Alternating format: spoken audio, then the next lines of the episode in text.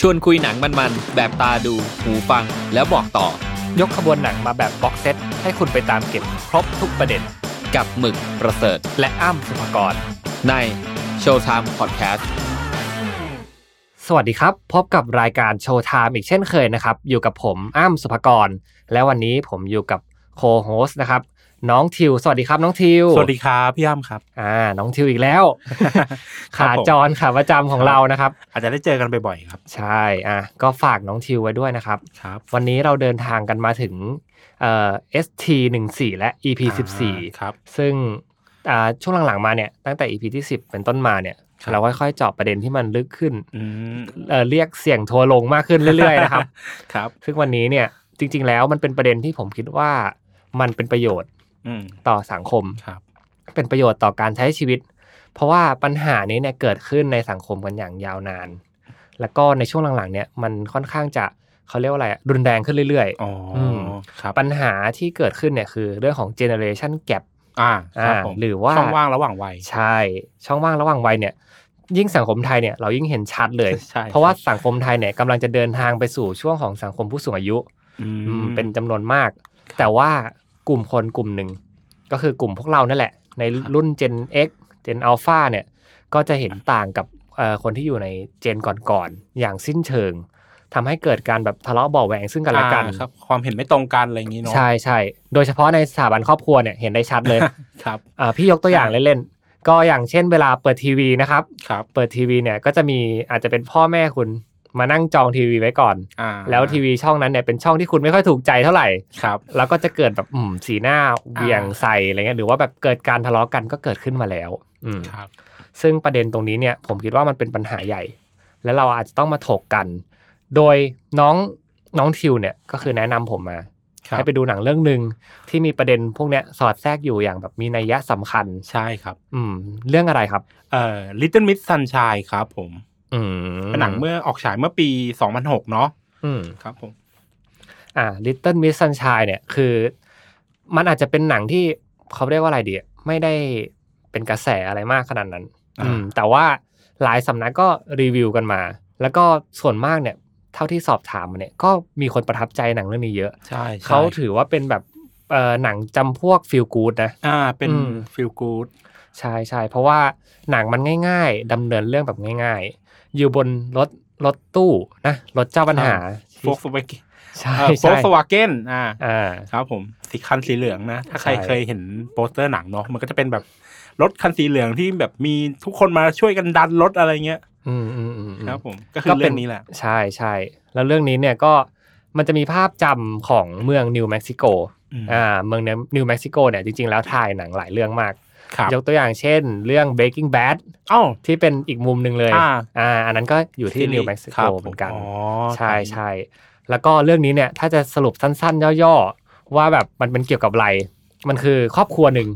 ที่เป็นครอบครัวที่ได้ชื่อว่าเป็นรูเซอร์ อ่า อ่า ครอบครั ปู ว ติด พังๆ ยา พ่อล้มเหล ว ลุงฆ่าตัวตาย พี่ชายไม่เข้าสังคม ครับ อ่า แล้วก็น้องคนสุดท้ายเนี่ย น้องคนคนเล็กเน้อง ใช่ น้อง ใช่ สาว มิสซันชายคนนี้เนี่ย เขาอยากเขาอยากเป็นนางแบบ อ่าเป็นนางงาม เป็นนางงาม อ่า อืมแต่ว่าเขาอ่ะเอ่อมีรูปร่างที่แบบไม่ได้สวยขนาดนั้น เอ่อเรียกว่าเป็นจังหวัดความมันคือ แว่นกลมพุงป่องน้องเขา หน้าอะไรอย่างงี้ น่ารักดีนะ อืมอืมซึ่งครอบครัวเนี่ย มันต้องแบบว่าอยู่มาอยู่ในรถคันเดียวกัน ครับ เพื่อเดินทางพาเด็กคนนี้เนี่ย อ่า ไปประกวดนางงาม ครับ ผ ผม ม อืมข้ามเมืองข้ามรัฐไปนะครับ ครับ อืมอืมเรื่องย่อมันจะประมาณนี้ ครับ แต่ว่าที่น่าสนใจเนี่ยก็คือ ดูเท่าที่ผมพูดมาเมื่อกี้เกินมา แต่ละคนเนี่ยมีเขาเรียกว่าอะไรเจเนเรชันแก p ซึ่งกันและกัน ครับ มีโฟกัสที่ต่างกัน อ่า เออ ใช่ ใช่ไหม ใช่ครับผม เราไล่ไปทีละคนดีก อ่า ว่า เดี๋ยวจะไล่ไปผมจะขอไล่จากนี่ก่อนเนาะเป็นคุณพ่ออ ม ครอบครัวนี้คือครอบครัวชื่อว่าครอบครัวฮูเวอร์นะครับผม อืม คุณพ่อคือริชาร์ดฮูเวอร์เนาะเป็นแบบเป็นนักเขียน อืม เป็นอะไรอย่างเงี้ยเป็นแบบวิทยากรเป็นอะไรเงี้ย ตอนเปิดฉากมาเราจะเห็นว่าแบบโอ้ยเขาบรรยายยิ่งใหญ่มากก้าวขั้นตอนสู่ความสำเร็จอะไร ไลฟ์ เงี้ย โค้ดไลฟ์โค้ด ใช่อะไรอย่างเงี้ยแล้วแบบโอ้โหดูแบบดูเป็นคนยิ่งใหญ่มากอะไรเงี้ยแต่พอกล้องมันตัดไปทีแล้วเห็นว่าแบบมีนักเรียนนั่งฟังกันอยู่แบบสี่ห้าคนอะไรอย่างเงี้ยเหงาๆอะไรเงี้ย อืมอืมอืม เพราะว่าแบบ เหมือนตัวเองก็ยังไม่ได้ประสบความสำเร็จอะแต่ว่าแบบเหมือนคิดขั้นตอนหรือว่ามีความเชื่อว่าตัวเองจะต้องประสบความสำเร็จแน่อะไรอย่างเงี้ย แต่จริง ๆ ยัง ๆอืมอืมอืม อะไรอย่างเงี้ย เหมือน นะ เหมือนแบบว่าทำ how to แต่ว่ายังไม่ได้ทำจริง ใช่แต่ เออ แต่ตัวเองก็ยังไม่ได้เป็นจริง อืม อะไรประมาณนั้น จริงๆ อันเนี้ยมันแอบเสียดสีนะ า แอบเสียดสีสังคมนิดนึง คนประเภทเนี้ยมีเยอะ อื อืม มครับ แต่ว่ามันก็ไม่ใช่ทุกคนนะ ที่จะแบบเขาเรียกว่าอะไรอ่ะ ขายคอร์สขายอะไรเงี้ยแล้วประสบความสำเร็จจริง ครับ ๆ เออ นั่นแหละ เสียงโทรลงอี กแล้ว เออเราจะสังเกตว่าแบบ เออเขาเรียกว่านิสัย อืหมรือว่าแบบทัศนคติของริชาร์ดเนี่ย จะเป็นคนที่มองแค่ว่ามีแค่ผู้แพ้กับผู้ชนะพี่ อืม แล้วก็เหมือนโลกมีขาวกับดำอ่ะพี่จะสังเกตได้จากสไลด์ที่เขานำเสนอ มันมีแค่สองสี อ่าอ่า คือ ใช่ แค่ขาวกับ ใช่ ดำเพราะว่าเหมือนพุ่งกับต้องการจะสื่อว่าริชาร์ดเนี่ยมองมองมองแค่เรื่องชนะกับเรื่องผู้แพ้ แสดง แค่นั้ ว่าน เขา เอง เป็นคนค่อนข้างจะจัดทุกอย่าง ใช่ใช่ อืม จัด แบบ ทุกอย่างเลย อืมอืมอืม ในเรื่องเนาะ ม อ่ะเดี๋ยวเราค่อยมาต่อต่อไปเป็นคุณแม่นะครับ เชอริล ม ฮูเวอร์เนาะ อืมอืม เป็นน่าจะปกติที่สุดในเรื่องแล้วเป็นคนปกติที่สุดในเรื่องแล้วที่แบบว่า เออ แต่ว่าเธอก็มีแบบความพยายามที่จะทำให้ทุกคนในครอบครัวเนี่ยมันกลมเกลียวกันแบบมันราบรื่นไปด้วยกันอะไรอย่างเงี้ย ครับ แต่ว่าตัวเธอเองอ่ะด้วยความที่พยายามทำให้ทุกอย่างมันเข้าที่เข้าทางอ่ะ อืม มันกลายเป็นว่าตัวเธอเองเนี่ย แบกรับความเครียดแบกอะไรทุกหลายๆอย่างไว้เนาะ อืมอืม จนทำให้แบบเธอต้องแบบแอบไปสูบบุหรี่อะไรอย่างเงี้ย อืม ใช่ เป็น พราะว่า เป็นเหมือนแบบว่าแบกความทุกข์ของคนอื่นไว้บ ใช่ นหลัง ใช่ใช่อะไรอย่างเงี้ย อืม เนาะ ซึ่งซึ่งคนประเภทเนี้ยเนี่ยก็เอ่อพี่คิดว่าจริงๆอ่ะในทุกครอบครัวอาจจะมีอยู่ ครับ อืมอืมซึ่งก็จริงๆก็คือถือว่าเป็นผู้เสียสละ อ่า อืมแต่ว่าในมุมหนึ่งเนี่ยถ้ามันไม่ได้ถูกเอาพุทออกไป ไม่ถูกระบายเนี่ย อาจจะกลายเป็นความซึมเศร้าอะไรไปได้เลยนะ อืมใช่ใช่ครับผม อืม ต่อมาคือพี่ชายพี่ชายคนโตนะเดเวนเดเวน อืม ฮูเวอร์เนาะเป็นผู้ชายที่มีปฏิทานอันแรงกล้าเนาะ อ่า ที่เขาบอกว่าเขาอยากเป็นนักบิน อืม แล้วเขาจะไม่พูดจนกว่า ตัวเขาเองเนี่ยจะได้สอบสิทธิ์เป็นนักบินเนาะ อืม สอบเข้ากองทัพอากาศเป็นนักบิน เป็นบนไว้ไงครับ อ่าเหมือนบนไร้อะไรเงี้ย ว่าแบบฉันจะไม่พูดเลยอะไรเงี้ยแล้วก็ เออเออ ตัวพี่ชายเองเนี่ยเขาไม่ไม่ชอบเข้าสังคมเนาะ อืม เก็บตัว แล้วก็เดาว่าตอนระหว่างที่ก่อนที่ยังจะไม่ได้บนไว้เนี่ย ครับ ก็คนน่าจะเป็นคนพูดน้อยอยู่แล้ว อืม ไม่เข้าสังคมอินทวดจัดๆเลยอะไรเงี้ย ม เนาะส่วนในเรื่องนี่เขาก็จะใช้วิธีการเขียนเอา ม อะไรอย่างเงี้ยแล้วก็เบื่อ เวลาจะอ๋อหมายถึงว่าเวลาในรถจะถามว่าจะกินอะไรกัน อ่า จะทำอะไรก็เขียน ใช่ใช่แล้วก็แบบมันมันมันมีอันหนึ่งที่ เออน่าจะตอบตัวละครนี้ชัดที่สุดคือตอนที่คุณลุงเขาถามว่าแบบว่านายไม่คิดจะไปเที่ยวไหน หรือว่าแบบมีปฏิสัมพันธ์กับใครเลยเหรอแล้วเขาเขียน เออ ในนั้นว่าแบบ I hate everything แล้วลุงนั่นก็ถามอีกว่า แล้วครอบครัวนายล่ะ แล้วมันก็ขีดเส้นใต้เขาว่า everything อ๋อ ทุกอย่างฉันเกลียดทุกคน อืมอืมอืมอืมจริง ๆ แล้วมันก็ อ่ะจริง ๆ หนังเรื่องเนี้ยมันเหมือนรวมคนหลายประเภทที่ อ่ามี มี เอ่อเขาเรียกอะไรคาแรคเตอร์ ครับ แบบจากจากทั่วโลกอ่ะมีคนแบบประเภทในยเยอะ อ่า จริง ๆ แล้ว ใช่ครั นะ บ เออซึ่ง อ่ะอย่างตัวพี่ชายอะครับ อย่าง ครับ เอ่อเดเวนฮูเวอร์เนี่ยที่รับบทโดยพอลดาโนเนี่ยเขาเป็นตัวแทนของคนที่เป็นแอนตี้โซเชียลในในบทนี้นะ อืม ซึ่งคนที่แอนตี้โซเชียลเนี่ยจะรู้สึกว่ากรอบต่างๆ ที่อยู่ในสังคมเดิม ครับ มันไม่ค่อยฟิตอินกับเขา อ๋ออ มมันจะแบบเขาเลยพยายามสร้างอะไรใหม่ ครั ๆ บ ขึ้นมา อืม ซึ่งก็จะมีคนทั้งเข้าใจและไม่เข้าใจ บางคนจะอินดี้ไปมาก ๆ แล้วจะ หลุดโลกไปเลยก็มีอะไรเงี้ยครับ อืม ผมมีคำถามหนึ่งทิ้งท้ายไว้เนาะสำหรับตัวละครเดเวนเนี่ย อืม สังเกตไหมครับว่าเดเวนเป็นตัวละครเดียวที่ผมสีดำ อืมอืมอืม เพราะว่าครอบครัวนี้ผมบอลหรือไม่ก็ผมน้ำตาลออกน้ำตาลนิดๆกับผมแบบทองๆหน่อยๆเนาะ หรือว่าเป็นอีสเตอร์เอ็กเหรอครับ เอ่อจริง ๆ คือต้องบอกว่าเหมือนตัวเดเวนเนี่ยเท่าที่ผมหาข้อมูลได้เนาะ ครับ คือเหมือนตัวละครเนี้ยจะเป็นเหมือนเป็นลูกบุญธรรม อืม ก่อนหน้านี้นะ เป็นลูกบุญธรรมแบบเป็นชนเผ่าอินเดียแดงประมาณหนึ่งลูกครึ่งอะไรอย่างเงี้ยที่มีเชื้อสายชนพื้นเมืองอะไรอย่างเงี้ยแต่เหมือนกับบทถูกเปลี่ยน เพราะว่าได้ตัวพอดานโนมาแสดงอะไรเงี้ย มอืม แต่ก็ไม่แน่ใจว่าทำไมผมสีดำอยู่ อืม เพราะในนั้น ยังไม่มี ใค การ บอ เฉล ได้ ย ยังไม่มี จ การเฉลยเลยอาจจะ ผมไม่แน่ใจเหมือนกันว่าเกิดเพราะอะไรเนาะ อ๋อ แต่อาจเก็บไปคิดดู ใร ว่า ใครมีข้อมูลตรงนี้ ใช่ เสริมได้นะครับ หรือว่าตอนอยู่ในรถตู้อะพี่ ครับ เอ่อคุณปู่ถามว่านายชื่อเดเวนใช่ไหมอะไรอย่างเงี้ยเหมือน อืม เหมือนเขาไม่ได้สนิทกันขนาดนั้นน่ะ อืม เดาว่าอาจจะเป็นตัวละครที่เป็นลูกบุญธรรมหรือเปล่า อ่า นนี้อันนี้ไม่แน่ใจ เออเออเออเอ เนาะ อ เก็บไว้ให้คิดกัน เก็บไว้ให้คิด ครับ เอ้ยจริง ๆ ก็ อืม จริงๆอีสเตอร์เอ็กก็มีนะ อ่า เออเออมีแบบบาง d ด a l ล็อกที่พอ น้องทิวพูดเนี่ย พี่ก็แอบนึกได้นิดหน่อย ครับผม เออเออ เอ่อต่อมานะครับก็คือตัวโอลิฟเนาะน้อง ครับ สาวคนเล็กของบ้านเนาะที่เป็นน้องสาวแว่นกลมพุงปอง อื นะ ม ตัวน่ารักเลยอะไรอย่างนี้ ใช่ ได้น้องเนี่ยคือ มีความฝันอยากจะเป็นนางงาม อ่า อ่า ก็เป็นเป็นตัวที่ทำให้เรื่องเนี้ยเกิด ใช่ใช่เป็น ครับ ตัวต้นเรื่องเลยว่างั้น อืมอืม ใช่ เพราะว่าจริง ๆ น้องได้ที่สอง ครับ ที่อีกที่หนึ่งแต่ว่า อืม เหมือนกับที่หนึ่งเนี่ยโดนตัดสิทธิ์เพราะว่าแอบกินยาลดความอ้วน ใช่ เออ น้องก็เลย เออ มีสิทธิ์ได้ไปแข่งลิตเติ้ลมิสซันชายนี่แหละ อ๋อ แล้วก็มันเลยต้องเดินทางเนาะแต่ว่าแบบมัน อืม ฉุกละหุกมากมันก็เลยต้องแบบต้องรีบไปอะไรอย่างเงี้ย อืมอืมอื ครับผม แต่ก็น่ารักดีนะ ใช่น้อง นี่ น่ารักมาก อ่าพี่ก็รู้สึกว่านอกจากน้องที่น่ารักด้วยเนี่ยเอ่อครอบครัวเขาก็น่ารักนะ แบบ ครับ ที่ทะเลาะกันแทบตายอะแต่ว่า สุดท้ายก็พาไปอยู่ดี า อะไรเลย ใช่ เออเออ ใช่ใช่ ก็เหมือน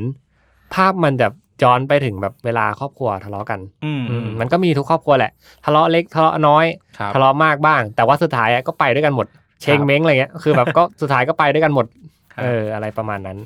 อืม ต่อมานะครับคือ ตัวละครสุดเฮี้ยวของเรื่องครับ ครับ ก็คือคุณปู่เอ็ดวินฮูเวอร์เนาะ อืม เป็นตัวละครที่ เอ่อพูดแบบขวานผ่าซากมาก พูด ครับ ตรง พูดเรื่องใต้สะดือบ่อยมาก เนาะ เป็นตัวละครที่แบบพูดตรงทุกอย่างแล้วก็แบบเหมือนจะขวางโลกนิดๆด้วยแหละ าเออเออออ เนาะก็ ครั จะ บ โดนแบบลูกชายหรือว่าลิชาร์ดเนี่ยห้ามไว้บ่อยมากว่าพ่อหยุดพ่อหยุดพูดเรื่องนี้ อะไรอย่างงี้เด็กฟังอยู่อะไรอย่างเงี้ย อืม เนาะแล้วก็เป็นตัวละครที่สอนโอลิฟในการประกวดนางงามด้วยสอนเต้นสอนอะไรอย่างเงี้ย แล้วก็แกเป็นคนที่แคร์แกเป็นคนที่แคร์หลานมากเนาะ อืมอืม แบบว่าพยายามสอนนู่นนี่นั่นอะไรเงี้ อื ย ม แล้วก็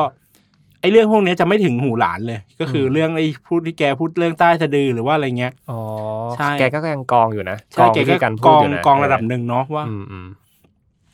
แล้วก็ต่อมาคือแฟรงค์ อืม แฟรงค์นี่เป็นเป็นน้องชายของ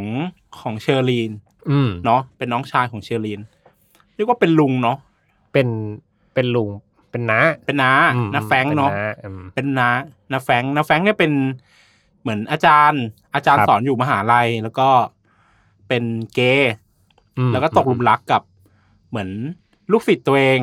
อ่า แต่ว่าแบบผิดหวังในความรัก ผิดหวังในงานชีวิตงานอะไรอย่างนี้ แล้วก็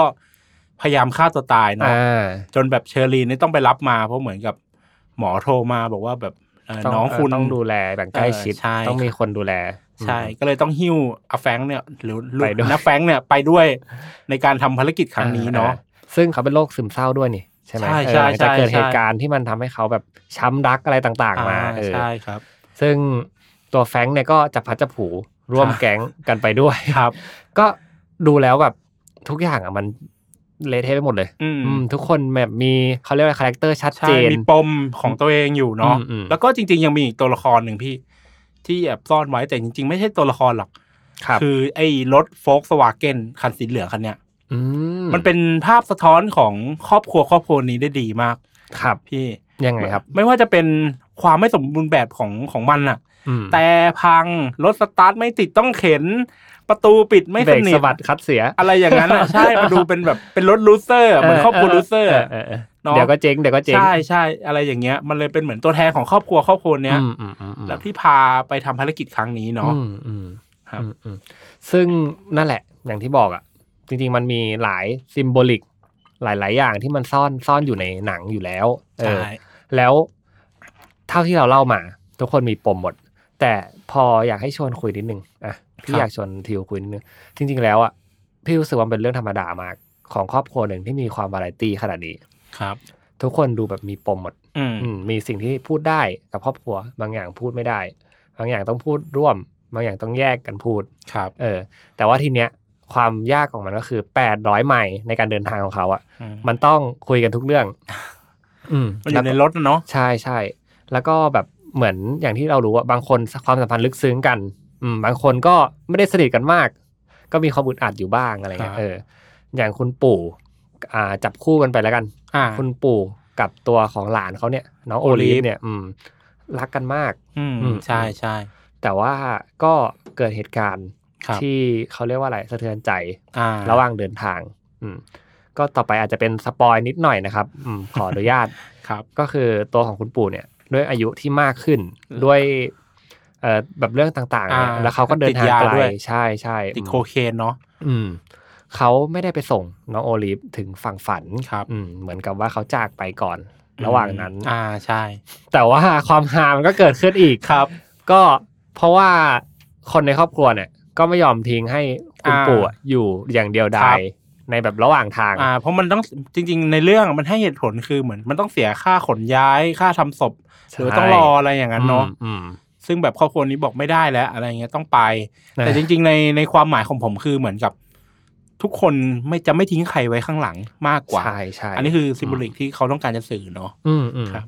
แต่ว่าอ่ามันตีความออกมาเป็นว่า เอาศพปู่เนี่ย หิ้วไปด้วย หิ้วไปหลังรถด้วย อ่าเอาไปด้วย อืมอืมไม่ว่ายังไงก็ตามปู่ก็ต้องได้เห็นหลานของตัวเองเนี่ย ครับ ไปประกวดนางงาม อืม อย่างตัวของอ่าน้า อ่า นะครับอืม นะแฟรงค์ นาแฟรงค์เนี่ยก็ถือว่าเขาเรียกว่าอะไรอ่ะเขามีเขาเป็นคนเก่งนะ อ่า เออในมุมหนึ่งอ่ะ ใช่ ที่ก่อนที่เขาจะกระทบกระเทือนเนี่ย เขาได้ทุนอันดับหนึ่งใช่ถ้าผมจำไม่ผิด ใช่อืม แต่ว่าทีนี้เนี่ย พอมันมีการเขาเรียกว่าอะไรเขารับบางอย่าง รับศาสตร์บางอย่างได้ ครั ไม่ บ หมด แบบถ้าพูดอะไรแรงๆมาเนี่ยเขามีสิทธิ์ที่จะตัดสินใจแบบปิดชีวิตตัวเอง หรือว่าอะไรต่างๆ มันทำให้ตอนแรกๆอ่ะ คนในรถอ่ะไม่แคร์เลย เหมือนพูดอะไรก็พูดใส่ความเป็นตัวเองไปเต็มที่แต่สุดท้ายเนี่ยก็เริ่มมาแคร์นะแฝงกันมากขึ้น ครับ เริ่มแบบระวังคำพูดมากขึ้น เริ่มแบบถามว่าเป็นอย่างนู้นอย่างนู้นอย่างนี้ยังไง อ่า อะไรประมาณนั้น อืมอืมแต่ตัวละครที่เอ่อตัวพี่อ่ะคิดว่าน่าจะสอนทุกคนได้ดีที่สุดแล้วอ่ะก็คือตัวของพี่ชาย อ๋อเดเวนใช่ไหมพี่ ใช่ใช่ ครับผม คือมันเป็นเขาเรียกว่าอะไรเป็นตัวแทน อ่า ของคนยุคนี้เลยนะ คนที่มีความคิดยุคใหม่ คนที่มีความคิดแบบเขาเรียกว่าอะไรอะ new new age อะ ครับ อืมอืมมีหัวของตัวเอง แบบไม่ไม่แคร์คนในครอบครัวเท่าไหร่ อืมอืมรู้สึกว่าโกของตัวเองอะสำคัญมาก สำคัญที่สุด ใช่ ใช่ ใช่อืมจนลืมมองรอบด้านว่า จริง ๆ แล้วเราเป็นยังไง ครับ นนู้นคนนี้เป็นยังไง อืม ใช่ อาจจะแคร์แหละ แต่ไม่พูด อ่า อืมเพราะว่าตัวเองอะมีโกอยู่ แล้วโกของเขาอะสำคัญ แต่การไม่พูดกับครอบครัว การไม่พูดกับพ่อแม่ การไม่พูดกับน้องกับปู่อะไรเงี้ย บางทีบางคำพูดมันสายไป ครับ เขาแทบเขาเลยไม่ได้แบบบอกลาไม่ได้บอกล่ำลาใครแบบปู่เสีย อ่า เขาไม่ได้พูด ใช่ เออแบบมัวแต่แบบเก็บเรื่องแบบความฝันอะไรไว้อะไรเงี้ยค ครั รับบ อืมบอกจะบอกวันที่ประสบความสำเร็จร่วมกัน อยากบอกพ่อแม่ก็ไม่ยอมบอกอะไรอย่างนั้นอืม ครับ ก็เลยคิดว่าตัวละครเนี้ยถ้าจะให้ใครมาลองศึกษาก็คงจะเป็นคนรุ่นเราเนี่ยแหละ อืมอืมครับ แล้วมันจะมันจะมีฉากที่ที่เขาอะโดนเฉลยปะ อ๋ออ่าใช่ อ่า ฉากที่เขารู้ความจริงมากกว่า อืมอืม เนาะว่าตัวเองเนี่ย ตาบอด สี โอ้โห หามากอันนี้ ใช่แต่โอ้แต่ว่าพอหลังจากนั้นเนาะเขาคือ เขาปล่อยโฮในรถคือตัวละครเดเวนเนี่ยจะเป็นตัวละครที่นิ่งตลอด อืม เนาะจนแบบ พอพอมารู้ความจริงว่าตัวเองตาบอดสี แล้วก็หมดโอกาสที่จะได้เป็นนักบินเนี่ย อืม โอ้โห มันทำให้ตัวละครนั้นมันปล่อยโฮออกมาแบบเก็บปล่อยทุกอย่างที่อยู่ในใจออกมาอะไรอย่างเงี้ย อืม จนหมดเลย อืม ผมรู้สึกว่าโอ้โหตัวละครนี้น่าสงสารมาก ใช่ใช่อืมอืมก็สุดท้ายแล้วเนี่ยเอ่อเราอยากให้ทุกคนนะไปลองดู ครับ เพราะว่าหนังเรื่องนี้เนี่ย มันจะทำให้เราอะสามารถมาตกตะกอน ครับ กลับมาคิดกับเราได้ว่าเอ้ยจริง ๆ แล้ว ทุกอย่างมันไม่สมบูรณ์ ทุกสถาบัน มีความแบบผุพังเหมือนรถคันสีเหลืองเนี่ยแหละ อืม แต่ว่าบางอย่างเนี่ยมันก็ต้องดิวไปกับมัน ต้องอยู่ไปกับมัน อย่างแบบอย่างเช่นในการทำงานอ่ะ ครับ เราอาจจะอยู่ในองค์กรที่ไม่ได้สมบูรณ์พร้อม แต่ถ้าทุกองค์กรสมบูรณ์พร้อม ป่านนี้ทุกคนก็คงรวยไปหมด แล้ว อะไรประมาณนั้น ครับ อืมอืมอืมจริงๆอะหนังเรื่องเนี้ยมันมีอีสเตอร์เอกเรื่องหนึ่ง เรื่องอะไร คือเขา ครับพี่ เอ่อผู้กำกับอะบอกไปว่า เขาสร้างหนังเรื่องเนี้ยเพื่อที่จะเป็นจุดประสงค์เพื่อให้คนอะเข้าใจความรู้สึก อ๋อ ใช่ใช่เขาได้ไอเดียอินสปิเรชัน ครับ ตั้งต้น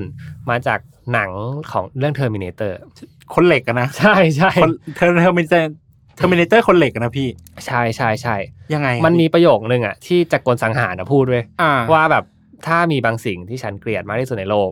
ก็คือพวกขี้แพ้ อ๋ออ่า แล้วผู้กำกับคนเนี้ยคิดว่าแบบเอ้ย มันไม่ ทำ ถู ไม กต้อ จั ง ด อะไรอย่างงี้ คนเป็นที่เป็นลูเซอร์ขนาดนั้น ครับ ทำไมจัดคนขี้แพ้ขนาดนั้น มันมีมุมอื่น ครับ เขาก็เลยเอาแบบสร้าง Little Miss Sunshine อ๋อ ด้วยแบบจุดประสงค์ใหม่ก็คือ การเป็นคนขี้แพ้เนี่ยก็ไม่ใช่สิ่งที่เลวร้ายขนาดนั้น ครับ เพราะในชีวิตมนุษย์เราเนี่ยก็แบบเป็นทั้งผู้แพ้และผู้ชนะในเวลาเดียวกัน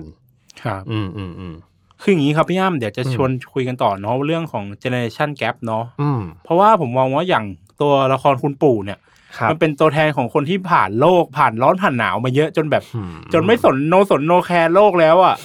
เออ ฉันใช้ชีวิต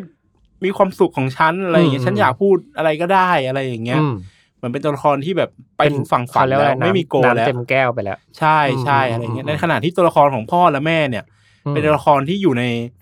ช่วงความจริงเนาะ อ่ ว่า เอ้ย มันมีค่าใช้จ่าย มันมีนู่นมีนี่ เหมือนตอนที่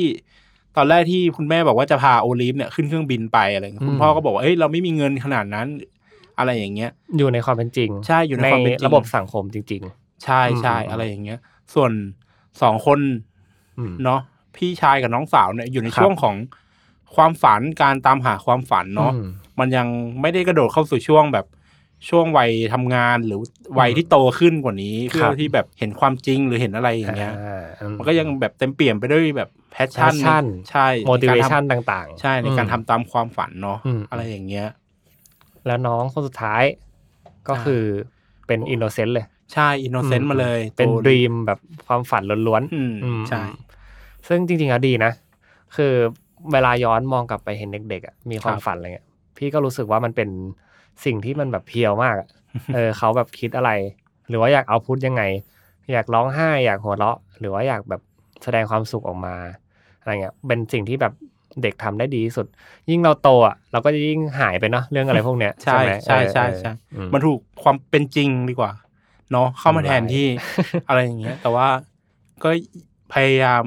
เก็บมันไว้แหละ อืม เนาะไม่ให้มันหายไป อืมอืม แล้วก็เดี๋ยวเรามาคุยกันเรื่องตอนสุดท้ายดีกว่า เพราะว่ามีคำกล่าวว่าถ้าหนังที่ดีคือหนังที่เห็นการเปลี่ยนแปลงของตัวละครเนาะ ครับ ครับ เดี๋ยวเราจะมาเริ่มไล่กันทีละคนเลยเอาตั้ง เออ แต่ริชาร์ดเนี่ย ได้ ที่ผมเคยบอกไว้เขาคือเขาต้องการเป็นผู้ชนะเนาะ อืม จนสุดท้ายเนี่ยเขายอมเป็นผู้แพ้พี่ อ๋อ คือฉากที่ตัวริชาร์ดเนี่ย คุกเข่าคณะกรรมการ เพราะว่าตัวเองเนี่ยมาช้ามาส่งโอลิฟเข้าประกวดไม่ทัน อืม เนาะก็เลยยอมแบบคุกเข่าขอร้องคนจัดงานเนี่ยว่าให้เอาลีฟเนี่ยเข้าไปประกวดเถอะอะไรอย่างเงี้ยคือเขายอมเป็นผู้แพ้ ลดอีโก้ตัวเองลงมา ใช่ใช่ ม อะไรอย่างนั้นนะ มมจริงๆ มันอาจจะเป็นชัยชนะที่แท้จริงก็ได้ อ่า เออเออ เรียกว่ายอมให้ตัวเองแพ้แล้วก็ให้เอาลีฟเป็นผู้ชนะ ใช่อืม เนอะ อืมดีดี อืมอย่างตัวเชอร์ลีนเองเนี่ย ก็เราจะเห็นว่าตอนสุดท้ายเนี่ยเธอ เธอไม่เครียดละ ม เออมีความแบบเขาเรียกว่าผ่อนคลายมากขึ้น ม เพราะว่าทุกสถานการณ์มันค่อนข้างคลี่คลายในระดับหนึ่งเนาะ อืม ทุกคน มัผ่าเละเทะหมดเลย ทุกคนเหมือน ทลายกำแพงที่แต่ละคนตั้งไว้อะ อืม เนาะมันอาจจะไม่ได้ยั่งยืนหรอกตลอดไป แต่ว่ามันก็ดีขึ้น ใช่ เพราะว่าความสุขของเธอ มันเกิดจากคนรอบข้าง อ่าใช่ มีความ ใช่ สุข ใช่ แล้วคนรอบข้างอ่ะดูมีแนวโน้มจะดีขึ้น ดีขึ้น เธอก็เลย ทุกคน ดีขึ้นตา ครับมมา อืมอืม ส่วนตัวอย่างของเดอะเวนเองเนี่ยก็ อืม ยอมรับความจริงมากขึ้นเนาะ อืม จากการได้คุยกับนับแฟรงค์ อืม เนาะว่าทำในสิ่งที่ชอบไปเถอะ อืมอืมอืมแต่แต่อย่างพี่อย่างเงี้ยพี่รู้สึกว่าตัวโดเวนเองอ่ะมียังคงมีเขาเรียกปมในใจต่อไปอยู่ อ่า อืม จริง แล้ๆวเขา น่าติดตามเรื่อง ใช่ใช่ แล้วเขาก็ยังต้องคงค้นหาต่อไปว่าเขาแบบจะเป็นอะไร ครับ ในในอนาคตอะไรเงี้ย อืมอืมจริง ๆ รู้สึกว่าโดเวนอ่ะเจ็บสุดแล้ว ในเรื่อง ใน เนี้ย เรื่องเนี้ยใช่ เออเออ ใช่ เออ อย่างตัวนับแฟรงค์เองเนี่ย ครับ เนาะก็ได้รับการเยียวยาเนาะได้รับความอบอุ่นจาก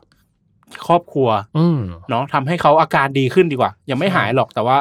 เชื่อว่าอาการดีขึ้น ใช่ แล้ว ใช่ ก็เหมือนกับทำให้ยังอยากมีชีวิตอยู่ในโลกนี้ต่ออ อ่า เนาะ ใช่ใช่ ส่วนคุณปู่ก็ก่อน อ่า แต่ว่าเป้าหมายของคุณปู่ก็คือพาโอลิฟเนี่ย ไปแข่งเนาะแล้วก็ท่าเต้นที่คุณปู่สอนเนี่ย อ่ะ เออ มัมัน น ได้ คือเหมือนการสอนให้ออกจากกรอบ สอนให้แบบเป็นตัวเอง อะไรอย่างนั้นน่ะ อืมอืม ไม่ต้องแคร์ใคร ใช่ใช่ อะไรอย่างนี้ แล้วก็แบบหนูน้อยโอลิฟโชคดี อืม ที่มีคุณปู่ที่เป็นแบบ out of the box อะ เออเออทำให้เขากล้าคิด ครับ แล้วก็กล้าแบบเป็นตัวเองออกไปแสดงแสดงออกอะไรเงี้ย อืม ตัวละครสุดท้ายเนาะคือน้องโอลิฟเนาะ ครับ ก็เราจะเห็นว่าจริง ๆ แล้วเธอไม่ได้ตำแหน่ง Little Miss Sunshine พี่ เพราะว่าเนาะเพราะว่าท่าเต้น สุดประหลาดของเธอนั่นแหละกรรมการ กรรมการไม่ชอบ แต่จริง ๆ แล้ว เธอนี่แหละคือ Little Miss Sunshine พี่ อ่า คือดวงอาทิตย์ที่เหมือนยึดเหนี่ยวทุกคนเข้าไว้ด้วยกัน ม ในครอบครัว ยึดเหนี่ยวเข้าไว้ อืม ด้วยกัน อืมอืม แล้วก็ทุกคนพยายามที่จะไม่ให้มีอะไรมา บดบังการฉายแสงของเธอเนาะ ครับ คือก็คือการพาเธอมาประกวดนางงามเนี่ยแหละ อืม ส่วนเธอเองก็ด้วยความอินโนเซนต์ด้วยแหละ ก็คือทำให้ทุกคนอยู่รวมกันเป็นปึกแผ่นเนาะเป็นก้อนเดียวกัน แล้วก็เป็นคนที่ทลายกำแพงของทุกคนเลยก็ว่าได้ อ่าใช่ใช่ เป็นเหมือนส่วนย์รวมจิตใจว่างั้นเถอะ อืมอืม น้อง โดยน้องอาจจะไม่รู้ตัวเลยครับ ใช่ น้องอาจจะไม่รู้ตัวแต่นี่แหละคือความหมายที่แท้จริงของเรื่องนี้ก็คือ Little Miss Sunshine เนาะก็คืออ ม ไอ้เปียกสองแสงเลยล่ะ อ่า ครับ โอเค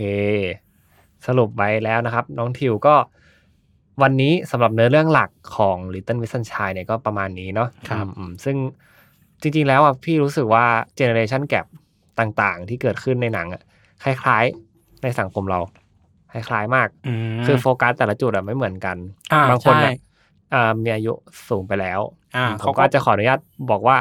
เขาอาจจะใช้ประสบการณ์อะจัด อ่าเขาใช้ประสบการณ์ในช่วงยุคช่วงวัยของเขาเนาะ ใช่ มาตัดสิน แต่ว่ามันมันไม่ได้ใช้ได้ อ่า กับ มั ตอนนี้ ใช่มันคนละยุคเหมือน ใช่ มันเปลี่ยนผ่านไปอะไรเงี้ย มส่วนคนที่มองในแง่ความเป็นจริงเนี่ยก็เขาเรียกว่าอะไร หมดซึ่งสุนทรียภาพไปหน่อย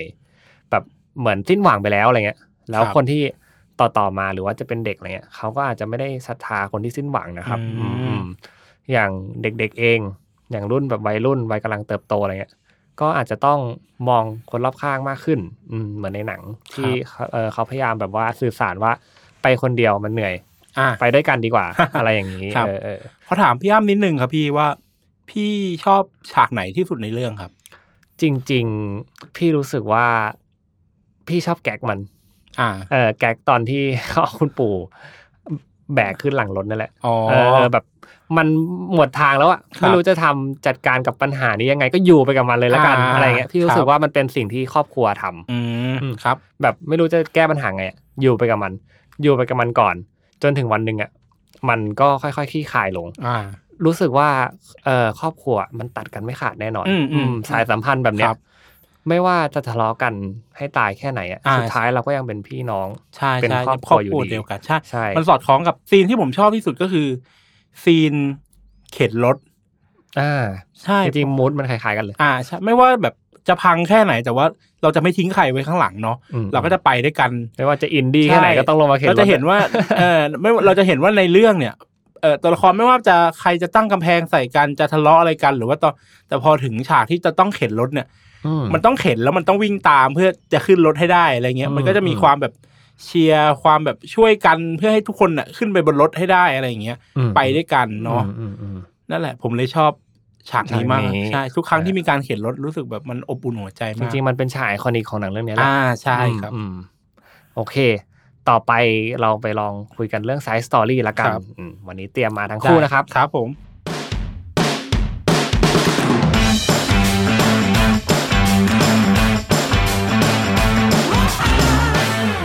ช่วง อ่า ไซส์สตอรี่ ครับผม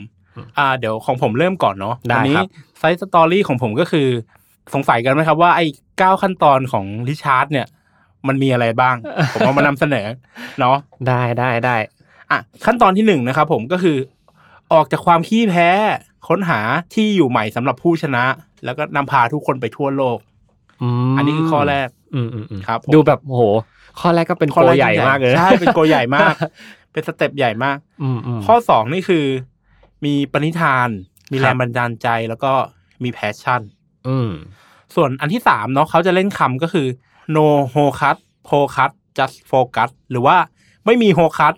focus แค่ focus เหมือนมันเล่นค ำ ใช่ก็คือแค่ focus เหมือนเหมือนกำลังดูแบบฟังแบบแผนโค้ดฟุตบอลเลยอะ อ่าใช่ใช่ ลุยลุย แล้วข้อที่สี่ก็คือ say no กับพวกคิดลบ ๆอ๋อ ใช่ เนกาทีฟ อ่า negative think อะไรอย่างเงี้ย อืม เนาะ อืมอืม แล้วก็ข้อที่ห้าครับผมก็คือ ดีพอไม่เคยดีพอ อืม แม่ กัสโนวาเนาะ ดีพอ อะไรวะนี่ ไม่เคยดีพอ พยายามตอนแรกก็นึกเอ้ยเอ๊ยยังไงนะ อ่า ก็อาจจะแบบมันยังดีได้มากกว่านี้ ดีได้เรื่อย า ๆ อะไรอย่างงี้ าคุณก็ทำได้ คุณก็ทำได้ อย่าคิดว่า อย่าคิดว่าตัวเองดีแล้วเพราะเดี๋ยวมันจะไม่พัฒนา น่าจะเป็นอย่างนั้นมากกว่าเนาะ อืมอืม อะไรอย่างนี้ นี่ ข้อ คุณไม่ได้ล้อเรียนใครอยู่ใช่ไหมครับ ไม่ครับผม